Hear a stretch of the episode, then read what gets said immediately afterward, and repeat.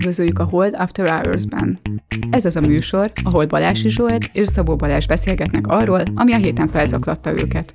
Tőzsdék, árfolyamok, gazdaság, politika és bulvár. Szabó Balázs és Balási Zsolt a Hold alapkezelő elemzői. Bármi, ami az adásban elhangzik, az az ő vagy vendégeik magánvéleménye, amely nem feltétlenül egyezik a Hold blog és a Hold alapkezelő hivatalos álláspontjával. A műsor szórakoztató célral készült, befektetési döntések alapjául nem kíván szolgálni. A Hold alapkezelő ügyfelei és alkalmazottai egyaránt rendelkezhetnek pozíciókkal az adásban tárgyalt pénzügyi eszközökben. Hát akkor üdvözlünk mindenkit! Sziasztok!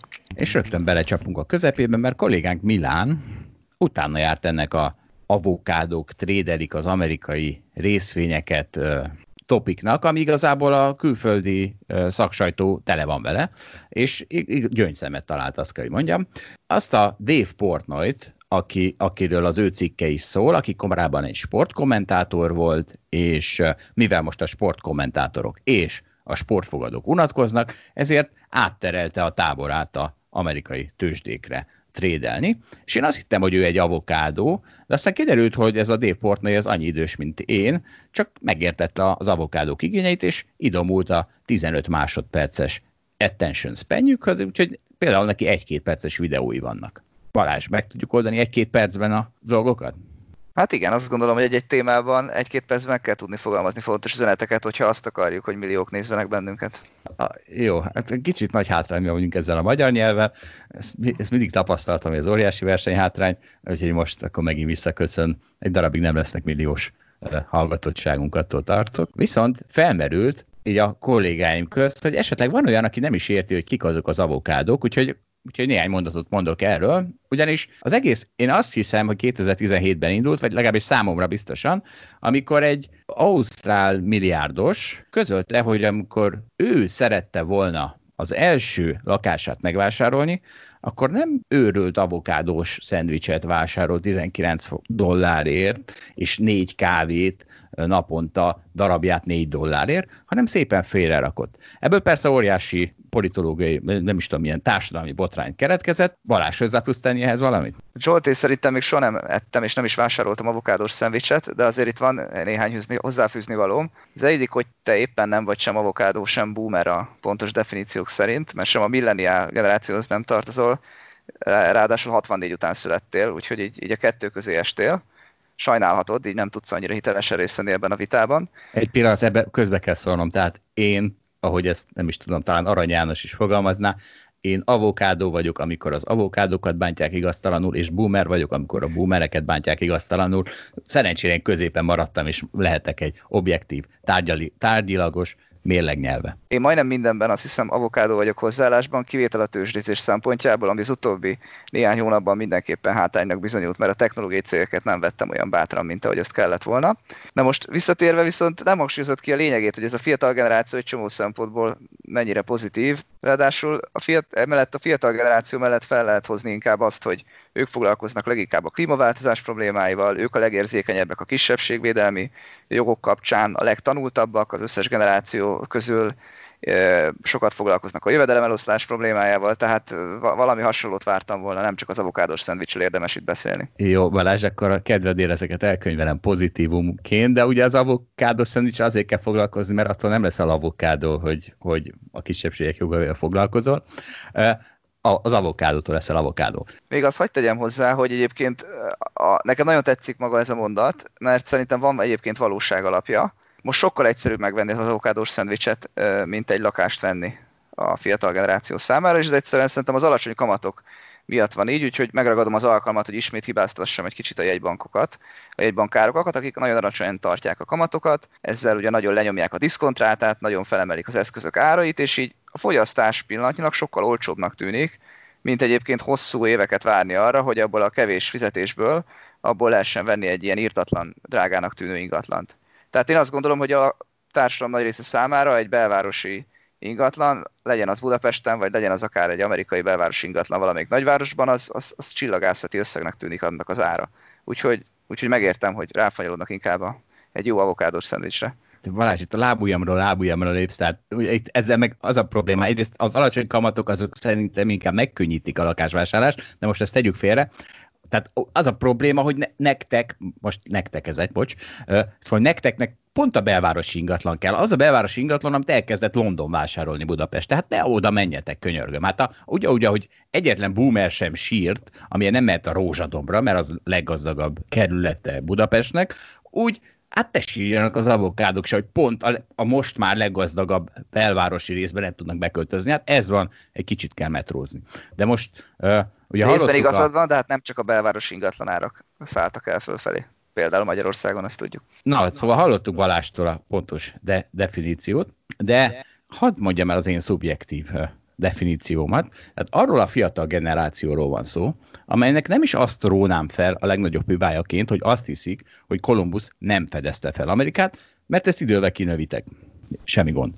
A, a jóvá tehetetlen bűnötök egyértelműen az, hogy azt hiszitek, hogy a fényképezés az nem egy egy-egy megmaradásra méltő pillanat megerőkítése, hanem önmagad sokszorosítása, és ezzel az internet teleszemetelése és akkor kérdezheted, hogy ezzel miért törődök. Tehát nem törődnék vele, csak az a helyzet, hogy az a következménye, hogy mivel például a Google gerinctelenül kiszolgálja ezt a Zeitgeistot, ezért az én telefonom fényképezője, ha bekapcsolom, akkor rögtön selfie üzemmódba kapcsol be, úgyhogy amikor ránézek, akkor nem a gyerekeimet látom, hanem az én saját randa fejemet, így lesokkolódva kéne elég gyorsan megtalálnom a kamera megfordító gombot, mielőtt a gyerekeimmel összeállt illékony kompozíció atomjaira hullana. Szóval ha ez nem lenne, akkor lehet, hogy nekem is kevesebb bajom lenne az avokádókkal.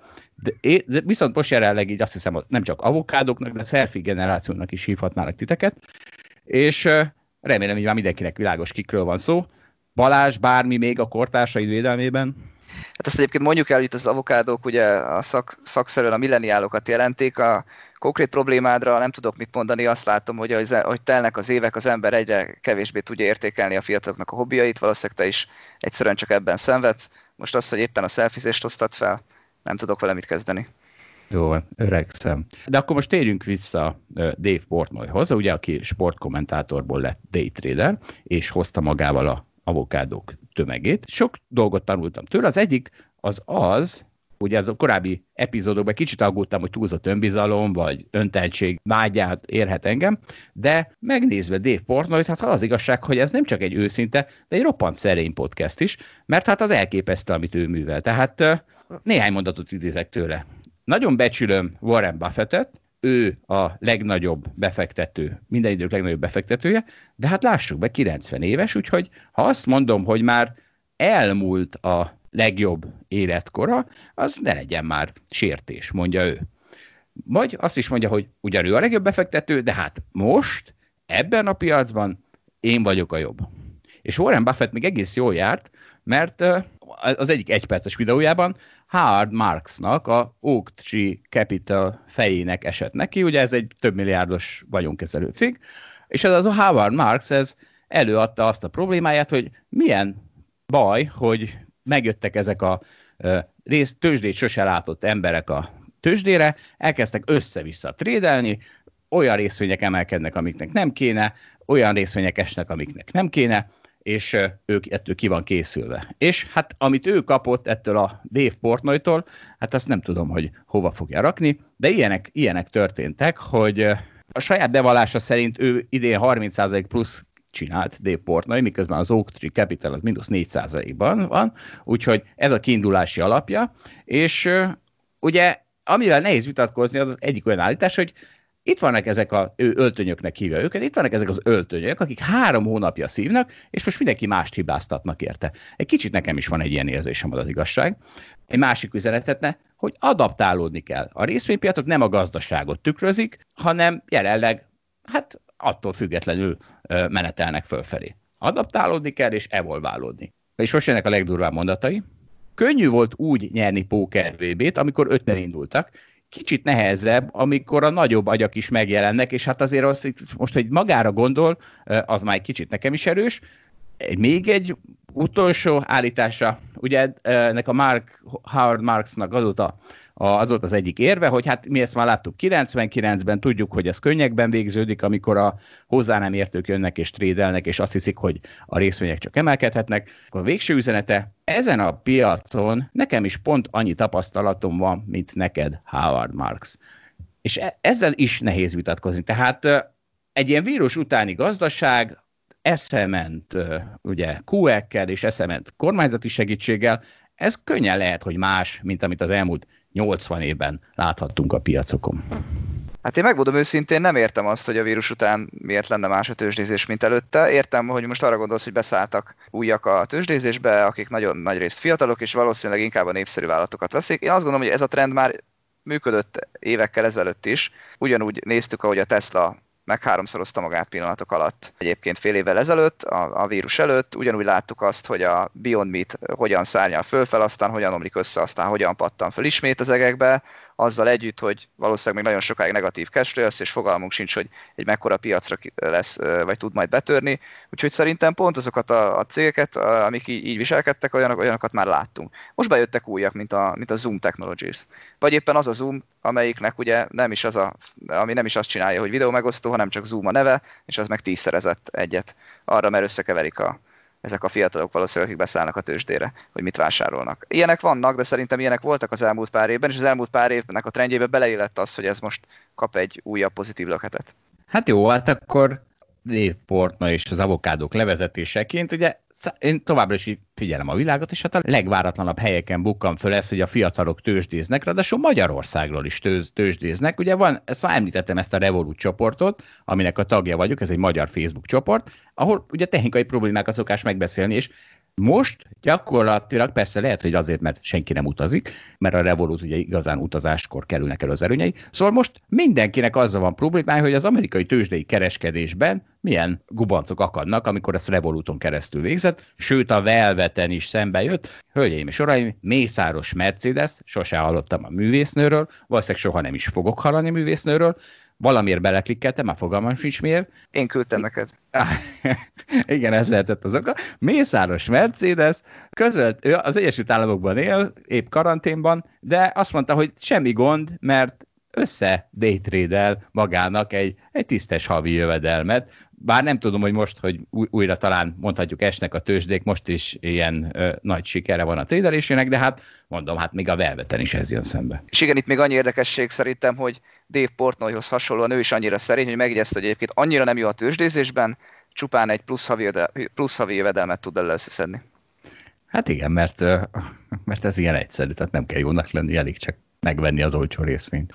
Így van. De hát nem csak a részvények emelkednek, talán meglepő módon, de az arany is. Ezen a héten úgy csúcsra ment az arany. Balázs, bármi hozzáfűzni való? Hát de nagyon is van hozzáfűzni valóm, egyrészt szerintem a hallgatókat érdekli. Egyre, egyre többen, ahogy egyébként hallok arról, hogy beszállnak a tőzsdézésbe, ugyanúgy hallok arról is, hogy egyre többen vásárolnak aranyat. Szerintem érdemes azt megosztanunk, hogy mikor jó az arany, meg hogy szerintünk most miért jó. Nagyon leegyszerűsítve azt lehet mondani, hogy az aranynak akkor megy fel az ára, amikor a reálhozamok alacsonyak. Most az arany árát azt alapvetően dollárba szokás mérni, tehát a, akkor, akkor, jó, akkor megy fel az arany ára, amikor a amerikai reálhozam alapvetően alacsony. Mi kell ahhoz, hogy az amerikai reálhozam alacsony? Mit jelentsen ez? Az, hogy mondjuk a 10 éves kötvény, ami 70 pontot fizet, az ha folyamatosan annak csökken a, ez, a, ez a hozama, akkor, akkor alapvetően a reálhozam is lemegy adott infláció mellett. Tehát a, ha nominális hozamból, ami ez a 70 pont levonjuk az inflációt, akkor kapjuk meg a reálhozamot, és ha ez egyre alacsonyabb lesz, akkor, az, akkor azt várhatjuk, hogy az arany árfolyama fel fog menni. Várj Balázs, mert ezt így én se értettem.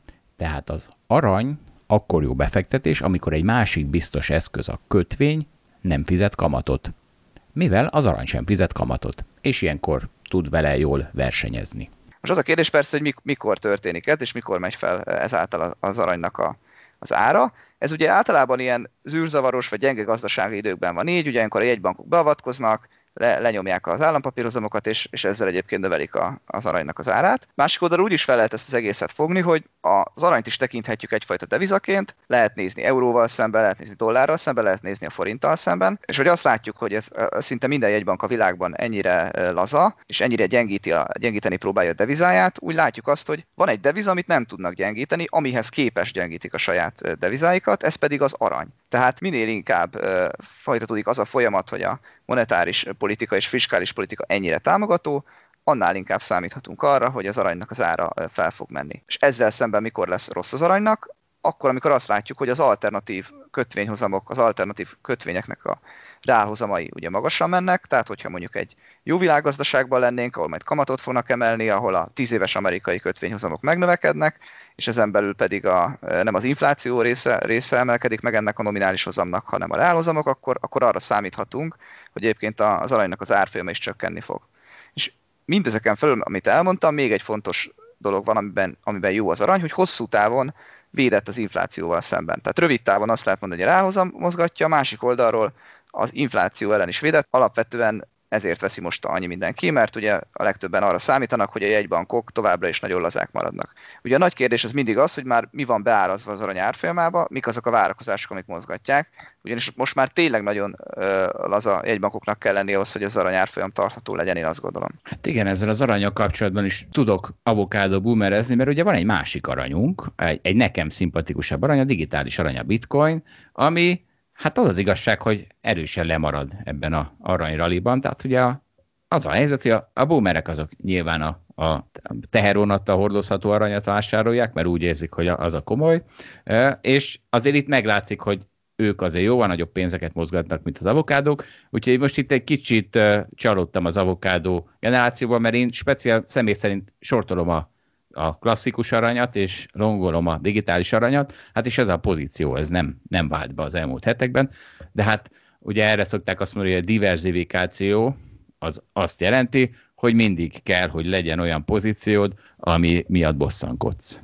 Hát ez így van, szerintem is a bitcoin is valahol hasonló az aranyhoz. Mind a kettőre igaz az, hogy nagyon nehezen nő a, a kínálatuk. Ugye a bitcoinról azt hiszem, ugye meg van mondva, hogy 20 millió bitcoin van a világon, az aranyról meg nagyjából tudjuk, hogy két tízemletes háztömnyi arany van összesen az embereknél az egész világon, és egyébként van persze aranybányászat, ami folyamatosan növeli a kínálatot, de ez nagyon kis hányad az összes aranynak, tehát mind a kettő kínálata véges. Ezzel szemben bezzeg a dollár, bezzeg az euró, bezzeg a forint, abból van most nyomtatás rendesen. És Zsolt szerintem még azt megoszthatjuk a hallgatókkal, hogy mit gondolunk arról, hogy aranyat jó tartani, részvényt, kötvényt, tehát hogyha most már itt beszélünk az aranyjal, akkor, akkor mit látunk így néhány éves időtávon, melyik az, ami, ami vonzó szerinted? Majd én is elmondom a véleményemet utána. Ugye az, hogy részvény vagy kötvény, arra viszonylag egyszerű a válasz, mert hiszen ha azt mondjuk, hogy a részvények drágák, akkor azért egy eszközosztály, amihez képest olcsók azok a kötvények. Tehát ha a részvény és kötvény közül kell választani, akkor a részvény, de ha az ember aggódik amiatt, hogy itt azért még potenciális pofonok várnak, akár vírus, akár kereskedelmi háború, akármi nyomán, akkor viszont hát akkor maradt az arany. De nem a klasszikus arany, hanem a bitcoin. Én ezzel maximálisan egyetértek Zsolt, amit mondtál, ö, elsősorban azzal, hogy részvényt jobb tartani, mint kötvényt, azt gondolom. Tehát a kötvénynél nehéz elképzelni, hogy hogyha ugye már nullával diszkontáljuk a jövőbeli cashflow-kat, akkor, akkor ez, ez hova mehet még, tehát lesznek-e negatív hozamok, még ennél is negatív hozamok, azt gondolom, hogy sokkal nem, tehát kötvényt venni azt, azt én se tervezem. Itt persze fontos megjegyezni, hogy itt nem a MÁ pluszról, ami egy támogatott magyar kötvény beszélünk, hanem úgy általában minden másról a világban a fejlett piaci kötvényekről, tehát Olyan. eurós kötvényekről, dolláros kötvényekről, ezekről azt gondoljuk, hogy, hogy nagyon sokat már nem mehetnek fölfelé, elérték a maximumokat. Tehát olyan kötvényekről beszélünk, amelyeknek az árát a piac mozgatja. Vagy igazából ezeknek sem a piac mozgatja, mert ezeket megveszik a jegybankok. Na, nehéz a kötvénypiacon egy tisztességes kötvényt találni, most már azt kell, hogy mondjam. Nehéz, nehéz. Tehát ha valaki szereti mondjuk a negatív eurós hozamot, akkor bátran vásárolja német államkötvényeket. Szerintem ezt megérti mindenki, hogy ezt nem javasoljuk, vagy, vagy nem, nem értenénk pontosan, hogy ezt miért csinálja. A részvényeknél egyébként tényleg nagyon az, ez az érdekes, hogy tegnap vagy a mai nap folyamán már nem is tudom, az IMF is beszállt a ringbe, és azt mondta, hogy szerintük túlértékeltek a részvények, elszakadtak a rágazdasági kilátásoktól. Erről már sokszor beszéltünk, de újra megemlítem, hogy én egyébként ezt nem értem, mert senki nem teszi hozzá azt, hogy Ma az S&P 500-nak a lényegi részét a technológiai meg a gyógyszercégek teszik ki. Ezek a cégek meg a, egyébként a profitja, azt valóban el tud szakadni a rágazdasági, várakozás, a rágazdasági várakozásoktól, hiszen ezek nem feltétlenül tükrözik a, a teljes rágazdaságot. Ezzel szemben a bankok, autógyártók, stb. részvényei azok mint egy rendes válságba bezuhantak, és egyébként nem is pattantak akkor át vissza. Úgyhogy amikor az IMF beszél arról, hogy drágák a részvények, akkor ő se néz mást igazából, mint az S&P 500 indexet, amit, amit pedig ez a, ez a kisebbség befolyásol. Tehát én azt gondolom, hogy, hogy mint hogyha nem a teljes képre reagálnának. És egyébként azt is gondolom, hogy, hosszú távon, ha az eszközosztályok közül kell választani, akkor részvényeket tartanék, de nem az indexeket tartanám, hanem keresnék olyan részvényeket, amelyek, mint a rendes válságban, vagy a 2009-es válságban hasonlóan bezuhantak a gyenge reálgazdasági kilátások miatt, megnézném a mérlegüket, hogy azok túl fognak elni, és ott lehet szerintem ezek között lehet olcsó befektetéseket találni, nem pedig az indexekben, amiket tényleg ez a néhány nagy cég, amiben egyébként elképesztő, azoknak a részvényeiben elképesztően sok pénz áramlott, amelyek túl vannak hype és amelyek egyébként védettek a, a koronavírus okozta válság problémái ellen, az, az, azokat, azokat nem venném. Úgyhogy, úgyhogy én a részvényt látom pár éves időtávon jó választásnak, de nem mindegy, hogy melyiket. Látod, mi ekkora baj, hogy magyarul podcastelünk, mert mondogatod az Európai Bankindexet, de magyarul mondogatod, úgyhogy az IMF-hez nem jutott el. Ezek a hülyék azt hiszik, hogy ez a 500 a részvények. Igen, bezzeg az Európai Bankindex. Az nem pattant vissza. Mondjuk ki angolul, figyelj, át a Google megtalálja. European Bank Index. ne, ezzel hiszem. Na mindegy, erről ennyit. Na hát, ha európai bankok, akkor, akkor térjünk vissza egy kicsit, mert erről az elejéről akartam beszélni, de hát, hát kicsit elkavarodtunk. Szóval az a helyzet, hogy ugye a múlt héten azért volt egy rendhagyó podcastünk, mert megtaláltam a piaci rést, az utazás piaci rését, és a családommal Bécsbe mentünk öt napra, vagy mennyire, és ugye kerüljük a befektetési tanácsokat ebben a, a műsorban. Az eddigek sem voltak befektetési tanácsak, még ha úgy is tűntek, de kedves hallgatók, most menjenek utazni európai nagyvárosokba. Egyrészt, mert egy hónap múlva már mindenki fog, úgyhogy még veszélyesebb lesz, másrészt pedig a részvényárfolyamoknak is jót tesz, harmadrészt pedig soha nem fognak még egyszer ekkora értéket kapni ilyen alacsony áron, egy mondjuk egy bécsi kirándulással, mint most. És uh, mindjárt alátámasztom ezt az állításomat néhány uh, uh, alapvetéssel, vagy néhány tapasztalattal, amit gyűjtöttem. Kezdjük az elsővel, ami, van egy ábránk a alablog, onnan a cikkünkben meg tudják nézni, amit Balázs neked is fényképezte, meg, meg mindenkinek. Mert hát óriási örömmel tartott, hogy Bécsben sétáltam, és egy lámpaoszlopra, ahova nálunk a kétfarkú kutyapárt szokta kirakni a dolgait, ki volt rakva, hogy egy matrica, ami az, az van, hogy Weniger, Marx, Mér, Mises. A, ez ugye azt jelenti, hogy kevesebb Marxot és több Misist. Mises az Ludwig van Mises, osztrák, osztrák iskola köz... leg, legélesebb képviselője. Tehát olyan osztrák közgazdász, aki gyakorlatilag pont az ellentéte Marxnak, tehát nem, nem sok államot akar, hanem keveset. Stb. Kevesebb államot, nem több piacot. Ez van ide. Így van. Csak ugye, ugye ez egy nagyon érdekes matrica, mert mondhatnám, ez egy önmagát definiáló matrica, ugyanis fordítva nem létezhet. Tehát szerintem, aki ismeri Marx és Mises közti különbséget, az biztos, hogy nem ír ki olyat, hogy több Marxot és kevesebb mises hiszen az már képzett annyira, hogy pontosan tudja, hogy Marx micsoda csapdákat rejt magába. Úgyhogy azt kell mondjam, hogy Bécs nem csak egy annyira intelligens város, hogy ilyen feliratok meg tudnak jelenni, Marxból szeretnének kevesebbet. Balázs, te melyikből szeretnéd többet? Hát én azért azt el tudnám képzelni, hogy az van odaírva, hogy kevesebb kapitalizmus, több államot, mert ugye most ezzel egyetértek neked, hogy itt Kelet-Európában valószínűleg Marxról sokaknak a Szovjetunió összes rémtörténete jut eszébe, és ez talán nem mutat olyan jól. Ettől függetlenül a fiatal generáció az éppen amellett érvel most, hogy nagyobb államra van szükség, több állami segítségre egy csomó területen. És azt gondolom egyébként, hogy az osztrák fiatalság sem kivétel ez alól. E kivéve, aki ezt a matricát legyártotta. De akkor nézzünk néhány hétköznapi tanulságot Bécsből, ugyanis először is, ez lehet, hogy csak nekem tanulság, de rájöttem, hogy miért nem segít a magyar kormány a magyar gazdaságnak úgy, ahogy ezt a vírus esetén ugye a sok környező országban, meg a világban látjuk, ugyanis mindenki Bécsben dolgozik, illetve mindenki Ausztriában dolgozik, meg mindenki Londonban dolgozik, úgyhogy szerintem az van a fejükben, hogy majd kaptok kurzarbeitot Ausztriában, meg Londonban, mi pedig nem fogjuk itt a stadionra is költhető pénzt arra pazarolni, amit Ausztriában is meg lehet kapni. Ugyanis, ugyanis az a helyzet, hogy, hogy tényleg akárhányszor megpróbáltam angolul vagy németül tárgyalni a épp akivel találkoztam kiszolgáló személyzettel, kiderült, hogy magyarul kell velük tárgyalni. Hát Zsolt, szerintem az ötlet jó, de biztosan nincs így. Tehát a nagyságrendeket látva azt gondolom, hogy már Magyarországon is olyan nagy a belföldi turizmus, hogy azok, akik most, nem, akiknek most amiatt nincs munkájuk, mert mondjuk a budapesti belvárosi turizmus teljesen leállt, vagy akár a belföldi turizmusnak is más pontjai leálltak, mert nem jönnek külföldről, azok jóval többen vannak nyilván, mint akik most külföldön tudnak pénzt keresni, úgyhogy szerintem ez nem menti fel a magyar államot.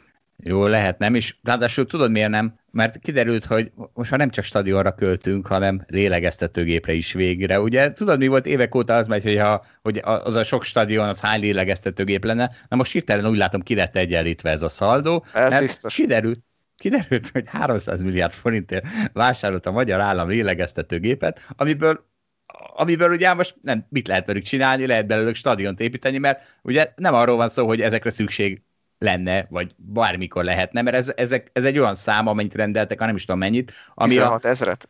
Ami, ami az elképzelhetően szükséges lélegeztető gépek duplájának a duplája. Tehát, de hát ugye ez történt, hogy ez van, ha nem a saját pénzét költi az ember, és a pénzköltés célja a szavazatszerzés, magyarul az állam működésben van.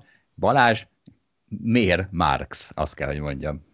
Hát igen, ezt lehetett volna okosabban is csinálni. Aki több államot szeretne, az egyébként azt képzeli az államról, hogy ő majd hatékonyan és jól költi el a pénzt.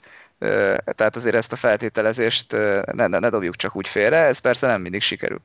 Hát de Na de hát, na de hát mi, mi az, hogy úgy képzelni? Mindenki úgy képzeli, hogy a norvég államot? Tehát, tehát Amerikában is a norvég államot szeretnék, meg Magyarországon hát szerintem is igen. Tehát szerintem az amerikai fiatalok, akik a több állam mellett vannak, igen, inkább a norvég államot látják maguk előtt, mint a magyar államot. Nem biztos, hogy a magyar államot tudják, hogy milyen, vagy akár a norvégot, de valami norvégot képzelnek szerintem oda. Jó, hát nem lesz könnyű importálni a norvég államot ide, de, de figyelj, ha Marx megoldja, akkor ezentúl én is kimatricázom a miért Marxot. Na nézzük a következő uh, élménygyűjtésemet, ugyanis, és egy kicsit messziről indulok, ugyanis az a helyzet, hogy én ugye biciklivel járok dolgozni, már amikor járunk dolgozni, most nem tudom a vírus után mi lesz, de amikor még a régi békeidőkben jártam, akkor biciklivel jártam. És Ugye az történik, hogy amikor átbiciklizek a városon, akkor a biciklizésem komparatív előny az óriásit nő, ha valami közlekedési káosz van Budapesten, és azt látom, hogy dugó mindenhol, meg nem lehet közlekedni, én viszont minden egyes alkalommal pont 30 perc alatt suhanok át a városon, akármit bénáznak az autók. De amikor bénáznak, akkor hirtelen nagyot nőtt az én biciklizésemnek az előnye, és ugye ez mikor nem igaz? Akkor nem igaz, amikor egyrészt rohadt hideg van, az azért csökkenti a biciklizés komparatív előnyét, és nincs forgalom. És ez mikor van? Karácsony és szilveszter közt, tehát karácsony és szilveszter közt nekem kidobja az Excelem, hogy most mehetnek autóval, mert uh, biciklizésnek nagy az ára, és kicsi az előnye. Zsolt, neked az Exceled mondja meg, hogy mikor mit csináljál? E, hát nem csak azt, hanem például az, hogy féljek el a vírustól, ugye, amit nagyon nem jó a click médiára bízni, mint ahogy láttuk, sőt, néha még én is meglepődök, hogy mikre szedem ki a válaszokat az Excelből, és figyelj, ha én meglepődök, akkor képzeld el a feleségem megrökönyödését ilyen esetekben. Úgyhogy komparatív előnyök, hát most a Bécsbe utazás előnyei óriásiak. Tehát ugye a szállók azok panganak. Mondjuk ha negyed kapacitással működnek, akkor az már egy szerencsés szálló, úgyhogy olcsón adják. Féláron simán lehet Bécsben megszállni, és most jön a non plus ultra, fele árért kapok tízszer nagyobb értéket. Tízszer nagyobb értéket? Kicsit sokkal nagyobb értéket. Jó, mondjuk úgy, hogy sokkal nagyobb értéket. Elmentünk például a Práterbe. Ugye a Práter az egy vidámpark, ami úgy néz ki, hogy az ember, mondjuk egy csomó hullámvasút van ott, mindenféle uh, hülyeség, amit hát ugye az ember lányai azok nagyon élveznek, de mi szokott történni, hogy megyünk és látom azokat a kordonokat, amik arra valók, hogy a nyájat terelgessék, amikor sorba állnak. Na hát most ezeken a kordonokon lógni lehet, és az történik, hogyha a lányaim rámutatnak egy hullámvasútra, akkor 8 másodperc múlva rajta ülünk, és a kedvünkért elindítják, mert annyira nincs ott senki. Ami azért érdekes, mert ugye mi történik a, a Práterben egy normál napon, két dologgal fizetünk. Egyrészt fizetünk a pénzben, euróban, azért fölülünk a hullámosra, másrészt fizetünk az időnkkel, mert egy fél órát mondjuk sorban állunk, amíg fölkerülünk egy, egy tartalmasabb eszközre. Így már eliszem a tízszeres értéket. Na ugye. Csak hát ugye ez, ezzel meg egy kicsit az a probléma, hogy így, hogy nincsen fél órás sorbanállás, így most akkor nem fél óránként adsz ki három-négy ember esetén 15-20 eurót egy, egy rider, hanem akár három percenként is, úgyhogy megvan ennek a hátránya is. De egy másik ehhez kapcsolódó példa, csak a valószínűleg csak azért, hogy halljam azt a telefonban, amit várhatóan hallhattam, fölhívtam egy éttermet, hogy van-e szabad asztaluk, és mit hallottam, hogy Natürlich, mein Freund, willkommen. Hát olyan boldog volt, a, a, a, aki fölvette a telefont, és olyan, mint ami ugye sosincs. Tehát ugye mi történik, amikor az ember elmegy utazni a zsúfolt városba, akkor, akkor nem, nem egy keresleti piac van, tehát nem az van, hogy én a kereslet diktálom a feltételeket, és a kínálat boldogan ö, kerget engem, hanem épp fordítva szokott ez lenni, hogy ö, ha nem egy héttel előtte ö, jelentkeztem be, akkor elzavarnak a fenébe, hogy mit képzelek. Akkor most megkergetett téged a kínálat. Most, most, tehát most azt mondom, hogy itt most fél ára lehet kapni óriási értéket. És, és akkor menjünk el Sönbrumba. Sönbrum, ugye ez nekem három lányom van, meg egy feleségem, úgyhogy Sönbrumt hívjuk Sisi kastélyának, és hát én bemegyek Sisi kastélyába, és tengek-lengek valami növények közt, pont mint Sisi, mondjuk eltekintve a vonyító gyerekeimtől, bár azt talán Sisinek is volt, ezt most nem tudom, viszont abban biztos vagyok, hogy ha egyszer faragok egy szobrot, akkor az biztos, hogy a hisztiző gyerek szobra lesz, mert azt nem fenyegeti semmilyen borogatás, az mindig a kultúra része lesz. Szóval Balázs, ne haragudj, most ezt kihegyezem kettőnk, kettőnkre. Szóval én tengek-lengek ott a Sönbrumban, te meg majd, ha eljutsz oda, akkor mi, mi fog történni? Az fog történni, hogy 20 cm-ről bámulod egy hamburger zabáló izzat háta közepét, és bízol benne, hogy amikor egy kicsit balra dől, akkor a jobb oldalán tudsz csinálni egy szelfit, amiben nem lóg bele az említett hátbirtokosának a tornacipője, de nem fog sikerülni. Igen, ezt meg tudom erősíteni. Én tavaly Skóciában voltam, ott voltam Sky szigetén, ami arról híres, hogy érintetlen természet, gyönyörű sziklák, látszik a tenger, a folyók. Másik oldalról tényleg csak úgy lehet szelfit készíteni, hogyha az ember nagyon koncentrál, mert gyakorlatilag teli van emberrel, úgyhogy az érintetlen természet az inkább csak egy ilyen kamu közhelynek mondható. Hát igen, ezek a tájfotósok nagyon ügyesen leretusálnak egy 4 millió turistát, nem egy ilyen képről? De, de muszáj, vagy legalábbis tavaly muszáj volt. Lehet, hogy most jobb a helyzet. Hát most jobb lenne, ezt, ezt ígérem neked. De, de térjük vissza Sziszire. Az a helyzet, hogy most szegény Sziszi, Sziszibe bele kötök egy kicsit, de hát azt hiszem, hogy dögunalmas élete lehetett, ugye se internet, se Excel, úgyhogy nem csoda, hogy ez a növények közti tengés-lengés volt az első szám programja, vagy választhatod, hogy akkor, hogy Bécsben tengjen lengjen, vagy két hónap utazás után Párizsban, és ugye erről az jutott eszembe, hogy abban az időben azért könnyű lehetett csajozni, mert ha megtanultál egy verset, akkor hirtelen szórakozatás alfajémje lettél. Zsolt, én az ismerőseimet elnézve arra, arra jutnék, hogy versen még mindig lehet csajozni. Jó, mondjuk élek a gyanúval, hogy olyanokról van szó, akik szerint Kolumbusz nem fedezte fel Amerikát, de végül is senki nem hibátlan, és, és melyik költött ajánlják? Szerintem a legbiztosabb, ha te írod a verset. Jó, és akkor, akkor nézzük a utolsó harmadik tanulságot Bécsből. Az egyetlen ok, ami miatt úgy mondom, utálhatnátok a valaha létező világok legjobbikát teremtő, és rátok, illetve ránk hagyó boomereket, az ez, hogy ti, már gyak, meg hát most már én se, csak hát én már nem is akarok utazni éppen ezért, veletek még ez a, ez a probléma még fennáll. Szóval ha az ember nem, ha az emberek nincs annyi esze, hogy a zombi vírus utórezgéseiben túlistáskodjon, akkor ugye mi jut neki a hamburger zabáló hátok közepe, mert én még gyerekkoromban még tudtam úgy a pitvicei tavak vízesése alatt úszni, hogy, hogy senki nem szólt rám, Viszont te, ha időben foglalsz egyet, akkor ugye mit történik? Akkor beállhatsz heringnek a tavak egyik végén, hogy a másik végén vehess egy konzerv voltamat pitvicei tavakban pólót. És ugye ezt azért nem veszitek elő, vagy szerintem ezt azért nem kritizálják az avokádok, hanem helyette társadalmi egyenlőtlenségek, meg stb. Mert ugye ennek ti is aktív részesei vagytok, tehát ti vagytok azok, az emberek azok, de ebben most már ti is részt vettek, hiszen a boomerek olyan világot teremtettek, hogy rohadt olcsó az utazás, hogy ezzel nincsen bajotok, mert valójában ezt ti is részt vesztek ennek az egész turizmusnak a tönkretételében, hiszen miért? Mert ha úgy szelfizel, hogy előtt átmentél egy határon, akkor öttel több lájkod lesz. Zsolt, én azzal egyetértek, hogy a klímavédelem és a fiatalok utazás iránti vágya és tettei között van egy kis ellentmondás, ahhoz továbbra is ragaszkodom, hogy Kolumbusz nem fedezte fel Amerikát. Nagyszerű, hát akkor tovább léphetünk Bécsből. Még egyszer, kedves uh, hallgatóink, most utazzanak európai nagyvárosba, mindegy, hogy Bécs, Milánó, Párizs, London, mindenhol sokkal több értéket kapunk, sokkal kevesebb pénzért. Kicsit visszakanyarodva a gazdasághoz, politikához, talán az elmúlt hét egyik ilyen érdekes eseménye volt, vagy, vagy inkább mondanám, hogy az előző hétvége egyik érdekes eseménye, hogy Donald Trump félház előtt tartotta meg a legutolsó kampányeseményét, ami a vírus utáni első kampányesemény volt Oklahomában. Igazából mindegy is, hogy miért volt ekkora kudarc a kampányesemény, lehet, hogy tényleg meghekkelték a fiatalok Donald Trumpnak a, a kampányeseményét, és ezért nem mentek el annyian, vagy egyszerűen csak a szervezők számították el magukat. Az viszont biztos, hogy Joe Biden, a demokraták elnök jelöltje 10% ponttal vezet Trump előtt a közvéleménykutatások szerint. Egyébként május közepe óta durván nyílik ez az olló, tehát az elmúlt másfél hónapban fokozódik és nőtt ekkorára ez a különbség, 5%-ról körülbelül 10%-ra. Ugye azzal együtt, hogy látjuk, hogy ekkora a különbség, és ugye ezzel együtt azt lehet valós, valószínűsíteni, hogy Joe Biden fog nyerni. Érdekes ugye azt megnézni, hogy Joe Biden pontosan mit mond, és ez majd hogyan fog hatni a gazdaságra és a tőzsdére. De talán szerintem két-három olyan pont van, ami, ami igazán fontos. Az egyik az az, hogy azt mondja, vagy, vagy legalábbis benne van a levegőben, hogy ő visszacsinálná a Trump féle adócsökkentést.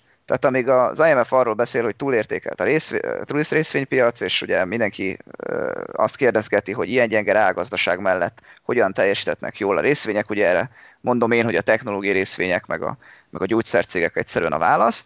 Ezzel szemben, ha Joe Biden egyébként visszacsinálja ezt a, az adócsökkentést, ugye ez gyakorlatilag a társágedónak a növelését jelenteni, akkor 12%-kal esnének egyik napról a másikra az S&P 500 cégeinek profitjai. Na ez azt gondolom, hogy ez egy valós pofon lenne egyébként. Ez nem biztos, hogy így lesz. A demokraták körében is inkább az látszik reálisnak, hogy ennek egy részét fogják ennek, a, ennek az adócsökkentésnek visszavonni, és ezzel szemben inkább a gazdag háztartásoktól vennének el több pénzt. A másik fontos pont szerintem, ami, ami ide kapcsolódik, az az, hogy talán Biden nem ütné annyira Kínát, mint Trump, és amiben meg majdnem biztos vagyok az, hogy a szövetségesekkel, tehát például európaiakat sokkal jobb viszonyt ápolna, és mondjuk nem hangzon el az is két hetente, hogy a németeket meg kell adóztatni, és hogy a német autógyártókat kell ütni. Ugye Trump ezt folyamatosan előtérben tartja ezt a témát, még ha ennek megvalósulását a valóságban nem igazán láthattuk. Balázs, nem tudok elsikkedni a fölött, hogy te most gyakorlatilag egy európai bankindex és európai autógyártó index long kampányt folytattál ezzel a Trump-Bidennek álcázva, nem? Hát igen, nem is tudom, még azt nem tetett hozzá, és egy technológiai és gyógyszer részvény ellen kampányt. Azt nem Jó. szúrtad ki, de azt is folytatok. Jó, de az, az, az is fontos neked, nem elég, ha emelkedik az európai autógyártó? De, de, de elég lenne nekem, csak tudod, a legszebb öröm a káröröm, és néha jó lenne látni, hogy azokat a befektetőket is bukni egyszer, akik technológiai részvényt vesznek, mert most azt gondolják, hogy azzal mindig csak nyerni lehet. Engem is idegesít, hogy az összes barátom, aki amerikai légitársaságot vett, az rajtunk röhög. De nézd meg, a légitársaság, a légitársaság az legalább visszaesett rendesen. Nézd meg a technológiai cégeket. Azok nem. Ó, hát ez úgy látom, az itt ez a boomerek háborúja mert ugye Bidennek a korát szokták leginkább a szemére vetni, de hát olyankor azért nem veszik észre, hogy, hogy Trump az nem tudom, két-három éve fiatalabb, szóval itt, itt nem a avokádó ki a világ ebben az amerikai elnök választásban, én úgy látom. Hát nem, ez is problémája a fiatalok generációjának. Egyébként a Joe Biden az 77 éves, a Trump 73, az interneten van is ilyen gyűjtés, hogy Joe Biden mikor mond hülyeséget. Nyilván ezt ugye annak tudják be, hogy egy ilyen öreg ember már ne, ugye nem kellene, hogy elnök legyen, mert hülyeséget beszél.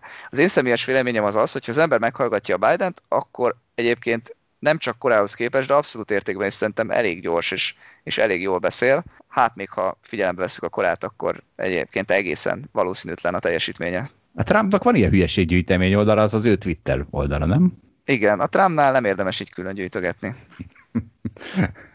És akkor maradva a gazdaságnál, meg a politikánál, ugorjuk egyet Amerikáról most Magyarországra, ahol Kósa Lajos kezdett el azzal a problémával foglalkozni, hogy a söripari multik túlzottan jó pozícióban vannak, hiszen a vendéglátó egységekkel ők olyan kizárólagos szerződést kötnek, hogy olcsóban adják a sört sok esetben, vagy esetleg adnak egy egyszeri nagy összeget a boltnak a nyitásakor, vagy a szerződés megkötésekor, csak azért, hogy ők kizárólagosan, az a vendéglátóipari egység az ő sörüket adja el.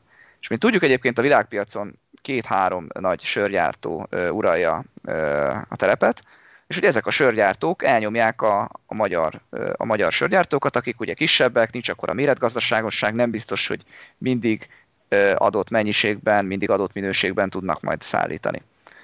Szerintem egyébként ez egy izgalmas gazdasági kérdés, hogy itt van-e piasztorzító magatartás, hogy egyébként a szabályozónak be kell szállnia, bár nem lennék meglepve Zsolt, ha te újra felvennéd a ekte piacpárti szerepét, és akkor én érvelhetnék a másik irányba. Miért Mises?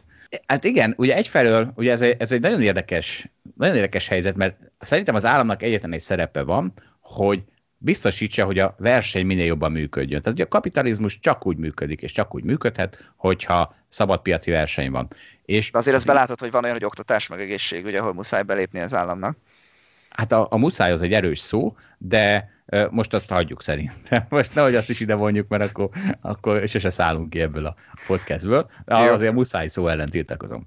És az államnak ez lenne a szerepe, hogy hogy biztosítsa, hogy tehát olajozza meg ezt a rohadt szabad piaci versenyt, és ugye itt van valami olyasmi, ami azért ezt megköti. Tehát tényleg egy ilyen kizárólagossági szerződés, az, az nyilván ezzel szembe vegy. De aztán, ha belegondolsz, valami olyasmi az effektív hatása ennek az egésznek, hogy, a, hogy a, az a kocsma, amelyik megköti ezt a hosszú távú szerződést, az explicite vagy implicite, de el van tiltva attól, hogy a versenytársak sörét is forgalmazza. Hogy ezt, ezt lehet piac, tehát jogszabálybaráti módon csinálni, hogy azt mondod, hogy, hogy akkor kapsz óriási kedvezményt, meg akkor kapod meg ezt az öt napenyőt, meg akkor brandingeljük le az egész kocsmádat, hogyha eladsz, nem tudom, itt egy millió liter sört a következő öt évben, és ez pedig csak, valójában csak úgy megoldható, hogyha hogyha kizárólag azt a sört forgalmazza, és a versenytársakat nem.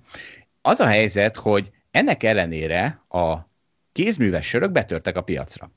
Ugyanis mi történik? Azok a sörök, amik tudnak uh, uh, új ízt adni, tehát tudnak valamiféle olyan felhasználói élményt adni, amitől, amitől már nem csak az ár fog számítani, ott igenis be tudtak törni, és igenis vannak kézműves sörök most már a kocsmákban, mert azt mondták a kocsmárosok, hogy, hogy uh, elmentek a fenébe ezzel a kizárólagos szerződéssel, mert nem jönnek ide a fogyasztók, hogyha nincsen ilyen-olyan kézműves sörünk. És így aztán ezek be tudtak törni. Viszont az való igaz, hogy a többi, meg hogyha egy kisebb sörgyár szeretne egy ilyen generál sört, tehát azt, ami, ami semmiféle ízben nem versenyzik a többivel, hanem egyszerűen csak egy paramétere van az ára.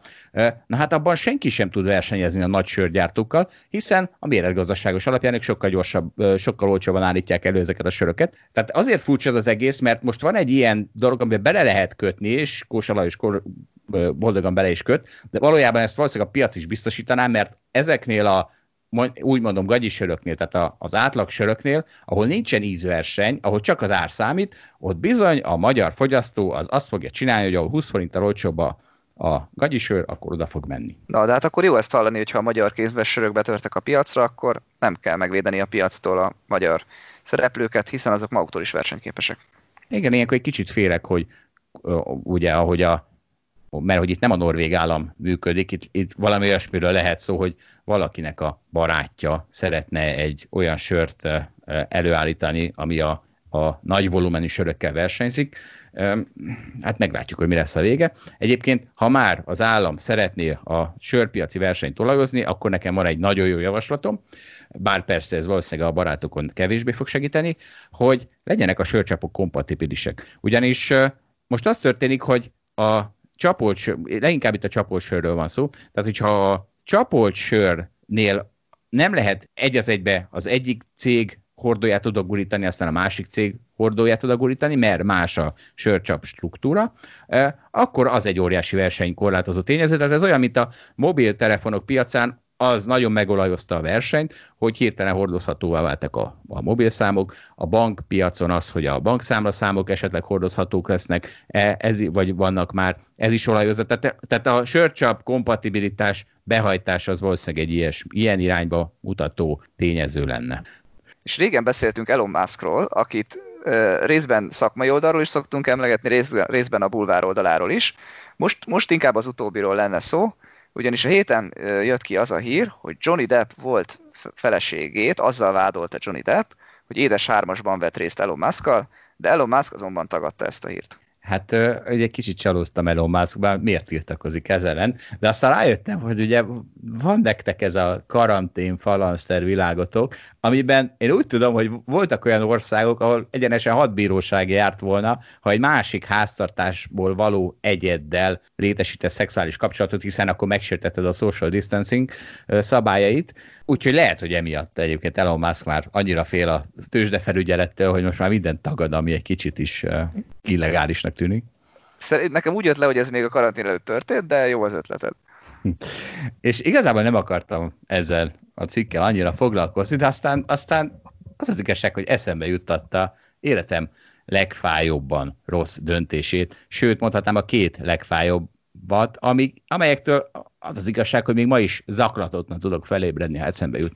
Mondtam korábban, hogy ez egy őszinte podcast, de nem gondoltam, hogy ennyire őszinte, de hát az az igazság, hogy ugye minden az ősrobbanás által van determinálva, mi azóta csak sodródunk a napszélben, úgyhogy én fölteszem a kezem, és akkor, és akkor jöjjenek a sztoriaim, és a, a 18 évnél fiatalabb hallgatókat megkérjük, hogy akkor most kapcsolják ki, ez úgyis már a podcast vége felé járunk, mert hát ez ennyire őszinte. Tehát az történt, ez ugye egyetem után lehetett néhány évvel, késő este volt, már minden piac zárva volt, autóztam a Hungária körúton. A atyai örökség Skoda 120 elben, koralszín Skoda 120 el, ami laikusaknak narancssárga, de ugye a mi hallgatóink közt nincsenek laikusok, szóval ez koralszín Skoda 120 el volt, ablak letekerve, nyár volt, mondhatnám, hogy szólt a zene, de szerintem az nem volt, csak hogy eszedbe juttassam, hogy mennyire a valaha látott világok legjobbikát hagyták ránk a boomerek, ugyanis akkor még egy autorádió az elég nagy luxus volt, úgyhogy ebben a Skoda 120 ben még nem volt. Cserébe az történt, hogy letekert ablakkal megálltam a piros lámpánál, és mellém jött egy másik autó. Hát néztem, két lány ült benne, és átszóltak nekem, hogy lennék-e a barátjuk aznap estére. És itt jött a életem legrosszabb döntése, azt mondtam, hogy nem. Aztán ezt követte sűrűn a második legrosszabb, ugyanis amikor a következő piros lámpánál megint mellém görültek, és megint megkérdezték, hogy egész biztos, hogy nem, akkor megint nemet mondtam. Úgyhogy azt kell, hogy mondjam, hogy ez nem egy parétó optimális döntés volt. Ugye a parétó optimális azt jelenti, hogy már nem lehet úgy növelni a társadalom elégedettségét, hogy valahol valakinek ne csökkenne közben. Úgyhogy Balázs, ha már ezt a sebet fel tépted, akkor keressünk valami vidámabb hírt zárásnak. Ezt nem láttam jönni, de segítek, hogy nehogy depressziós legyen a hétvégéd.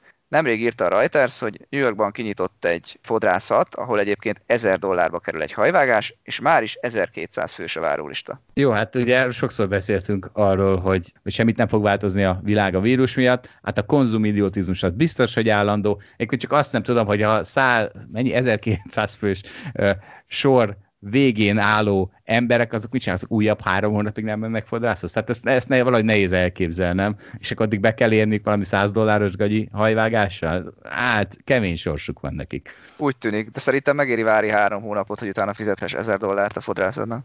Mert akkor már, akkor már valahol értéket is kapsz a pénzedért, nem? Tehát amikor már egy egyméteres hajat vágnak le, akkor már az már lehet 1000 dollár. Igen, igen, addig felmegy az ára a hajvágásnak.